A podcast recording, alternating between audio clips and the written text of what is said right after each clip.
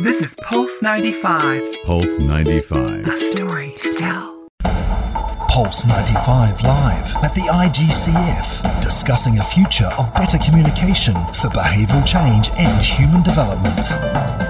Oh yes, the Pulse ninety-five team is here. I am Sally Mousa. I've been uh, excited to be here at I G C F ever since this morning, but I'm welcoming two more voices to the table. Hey, Big Hass. Assalamu alaikum, everybody. Honored to be here. Salam. Great job, Sally Mousa, as always.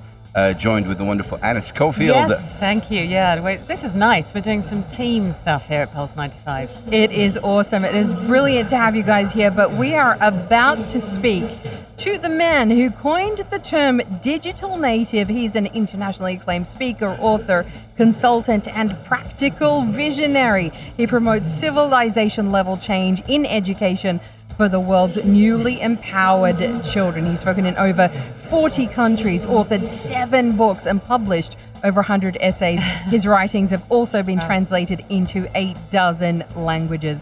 Marc Prensky, what an absolute pleasure. Salam alaikum. I'm really happy to be here in the heart of Sharjah. Blessings to you. What an incredible, uh, you know, definitely a, an honor to have you, sir, on on, on, on Pulse ninety-five Radio. Um, if I may, I just want to start with, with you with a question that is right at the core. When it comes to us being better human, how are we able to do that with this age right now? I think that the great challenge in the future for, for human beings, especially young ones, is not climate change, or those are all challenges.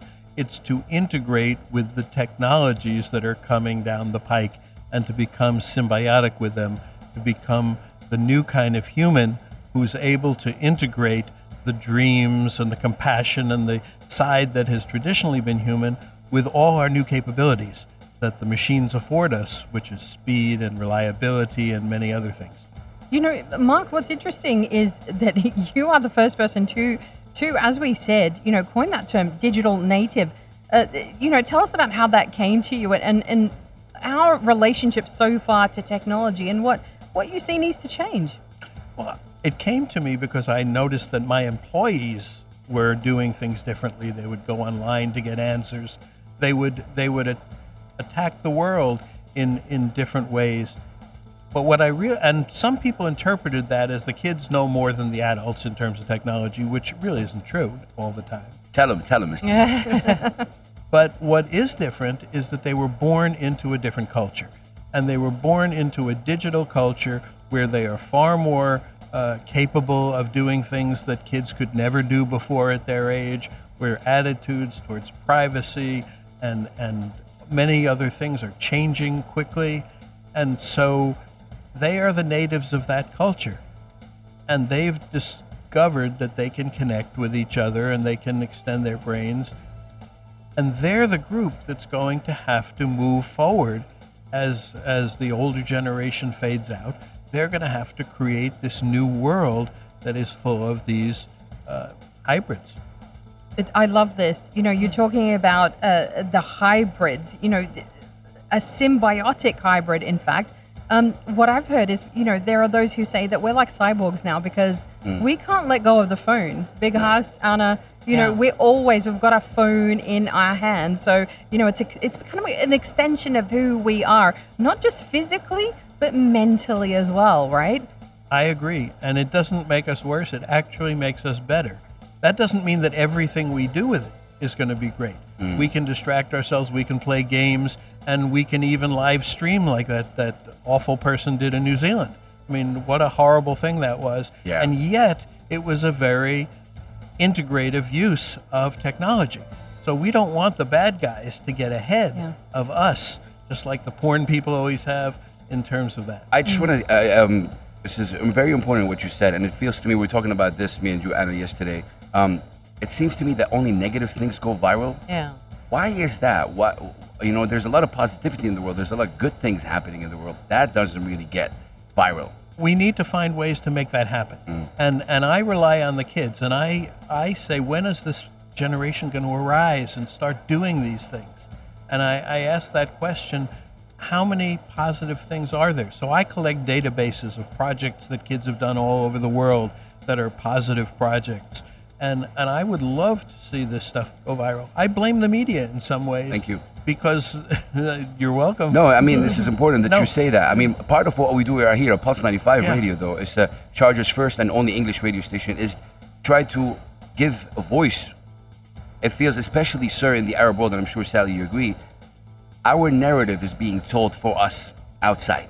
Very much. And I'm sick and tired of that. We need to tell our stories by our own, you know, voice. And especially young people. And that's what I say, you know, uh, I mentioned this before, our kids are not pets. We treat them as telling them what to do. Education is for adults, to get the adult story out. We need to listen, not just listen to the kids, but we need to act on what they say and give them power to do things. And if we did that, we would suddenly find that in many cases things are getting better, and we could report them and we could talk about them. So as a mother, a mother of two teens, um, young ones, little ones. And I'm the father of one teen. Amazing, so, uh... all right, okay.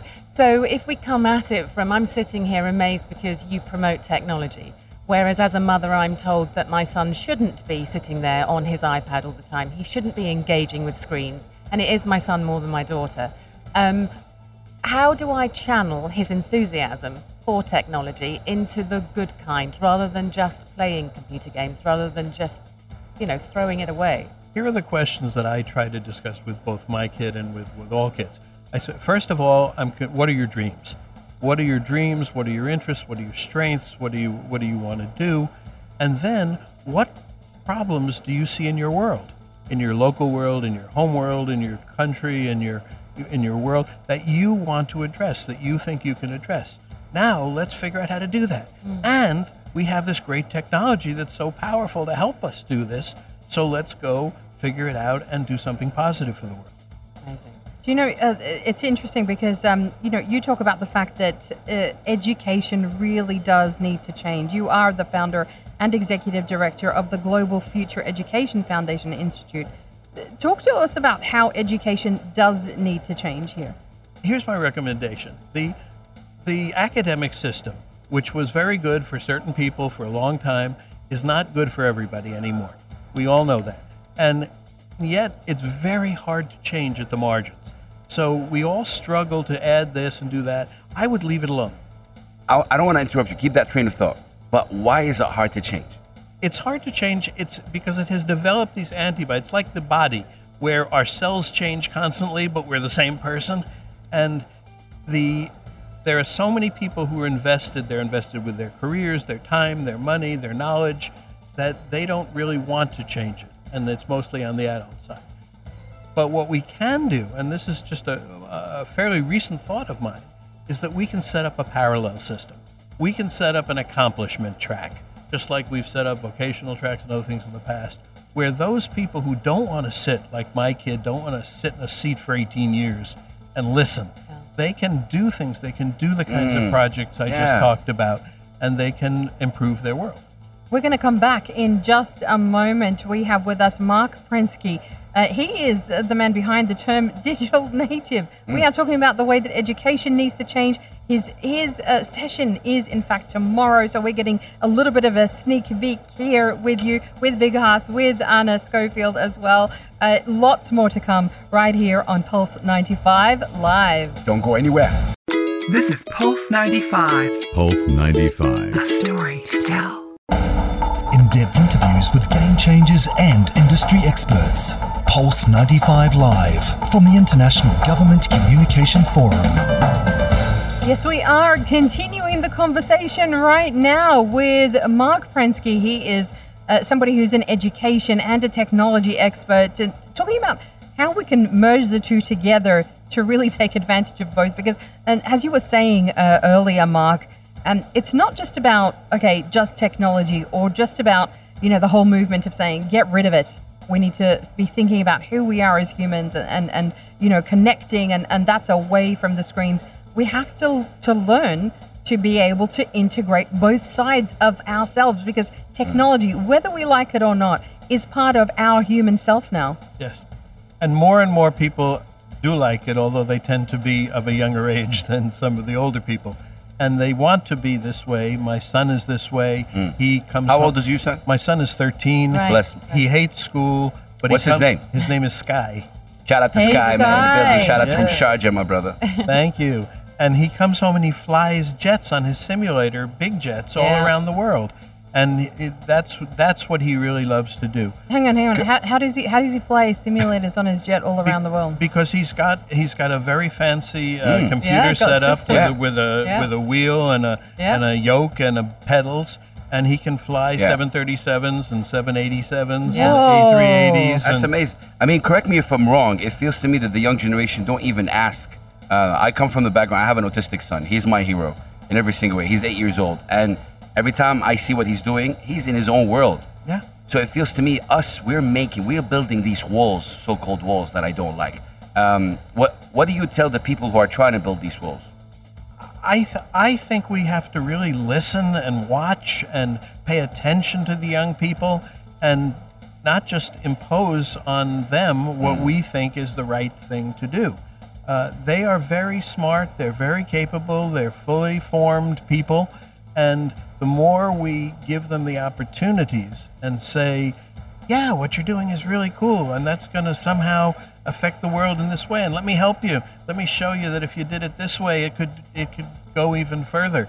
That, that's absolutely right. One of the things I'm, I'm a big fan of, and I'm sure Sally and Anna would agree, is something called edutainment. It's education and entertainment at the same time. Is that something, you know, you, you, you, you're for? Well, I...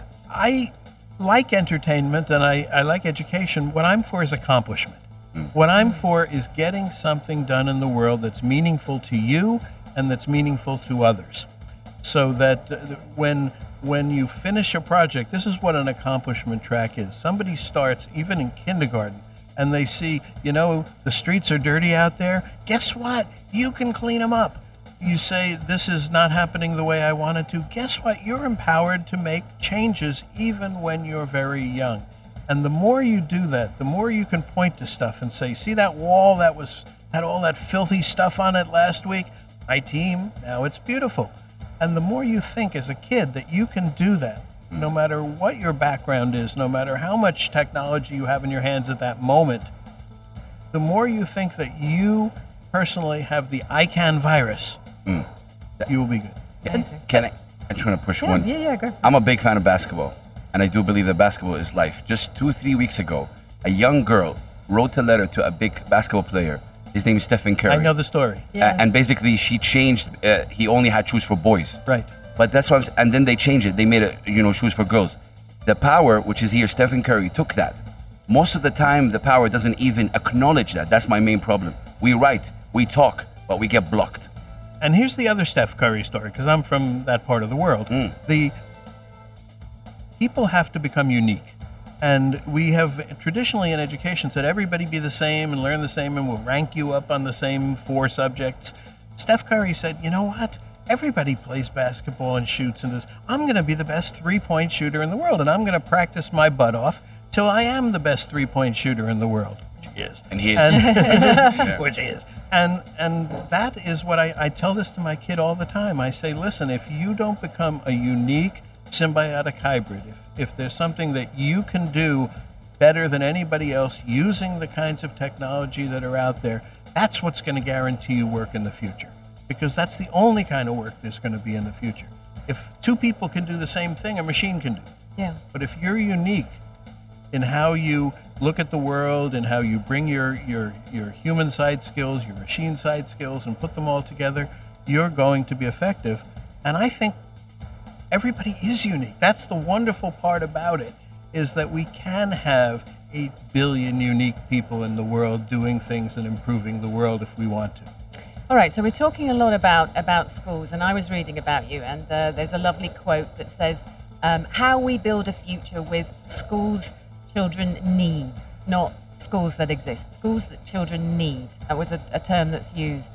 Um, if you were going to implement three things immediately, if you were given carte blanche and they said, all right, Marc, um, let's go. You've got three things that you can do in schools to help endorse everything you've just talked about in the last twenty minutes. What would they be? I don't even know that I need three. But the, the, brilliant. the, brilliant. the somebody walks in, you walk into school, your son walks into school. We say, what are your dreams? What do you want to do? Where do you want to go? My job as a school, as your teacher, is to help you get there. And that Just that attitude. Then we say, well, how can I help you? Let's answer the questions that we talked about before. What are you good at? What do you care about? How can we put that into a project that you'll be proud of having done? And how can we keep doing those projects over and over and over again and find teams and put teams together?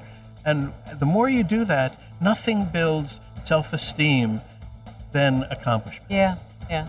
What you say is so important, Marc, but you, that's not what schools look like now at all. In fact, if a kid comes in and says, well, I want to do something different because I have this dream, they're like told to calm down and, you know, just yeah. sit back down in your seat. We've got tests to do. You've got, you know, uh, all of these marks that you need to get for some curriculum that is completely irrelevant. So, so how do we bridge that gap then? Well, that's why I think we need a, separ- a separate track. Mm. I don't think we can bridge that gap incrementally by going. I think that, that for some people, we just have to say this. We, you, as, I, as your parent, I can say this, as your kid, as the teacher. We want something different as an education, and we want it to be equally good, equally important and rigorous, get you into some kind of a, a tertiary college or whatever it is, and get you into a job with a resume that says, you know what, for the last eighteen years, I've been accomplishing. I've been doing this and this and this and this and this, yeah. and boy, will that get you hired. Mm. I think our perception of success has to change as well. Um, you know, you talked about it, Sally Mousa and the others' uh, interviews that you've done here. In the Arab world, doctor, engineer, uh, there's also a certain level of what success is. Um, I mean, I want to tap myself on the back. I've been on radio hosting Saudi's first and only F M hip-hop radio show in an attempt to change the way people think about hip-hop. It's not only hands gestures. Rap stands for rhythm and poetry, and I'm a big believer of that. Ten years down the line, I was able to talk to the founder of hip-hop himself. So for, for me, that is, you know, a great thing. But the powers that may be don't see that as success because it's hip-hop. Well, let me, that, that, I'm glad you brought that up, because people, there are a lot of people who say we have to have STEM, we have to have science and math and technology. Yeah. Then they say we have to have the arts, we better teach the arts. There's only one art that came about in the twenty-first century that's new, and that's hip-hop and rap. And that did what? Drop the mic right here. Drop the mic.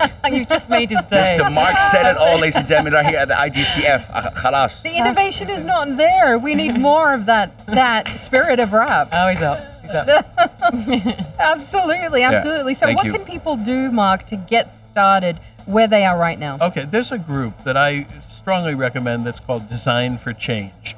D F C world dot org. And if they are very good at helping people who opt in for this, if a, if it's a parent, if it's a teacher who wants to get started in doing projects, they started in India, they're around the world, uh, and they are putting on something at the Vatican, which is really wow. amazing. Wow. Because every year they have a get-together. Uh, they have a conference like this, but it's all kids. It's the kids who are accomplishing.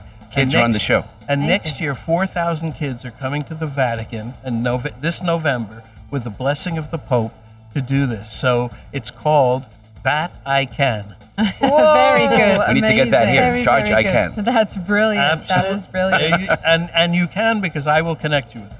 That's great. Just one last question. We do have to let you go, but you are, uh, of course, uh, a writer uh, of books yourself. Um, Sharjah is the World Book Capital this year, which yes. is very big news for us. But I want to ask you about the power of books and, you know, those that have had the biggest influence on you.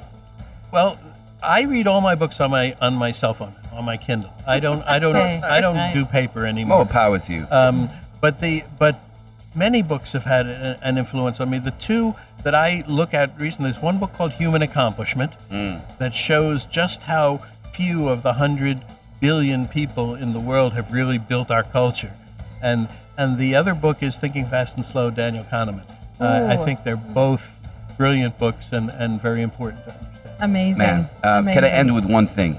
I want to end with one thing. Our first, and if we can dumb the music a little bit down here, uh, Ray, our first word in the Quran is Iqra, which means read. This is the first order that God gave us as Muslim, is read, as a, as, as a direct order. Sadly, I say this, that we, unfortunately, we don't do that. So I want to take this opportunity to everybody that's sitting in. We got Marc, we got the great Sally Mousa, the amazing Anna Schofield. Read, ladies and gentlemen. Read, read, and read. Thank you, Mister Marc, for being with us on Pulse ninety-five Thank Radio. You. And reading is conversations with smart people. That's it. Amazing. Blessings. Love it. Love it. This is Pulse ninety-five. Pulse ninety-five. A story to tell.